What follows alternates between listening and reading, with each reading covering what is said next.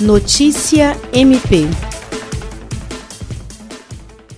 O Ministério Público do Estado do Acre, por meio do Centro de Apoio Operacional de Defesa do Meio Ambiente, reuniu-se por videoconferência no dia 20 de abril com os coordenadores dos CAOPs de Defesa do Meio Ambiente e de outros MPs estaduais da Amazônia Legal, visando discutir a ação coordenada para enfrentamento das queimadas em toda a região. Com o início do verão, a preocupação do MP acreano é de que a situação de calamidade pública por causa da pandemia do novo coronavírus venha a se agravar com a poluição atmosférica gerada pela fumaça das queimadas.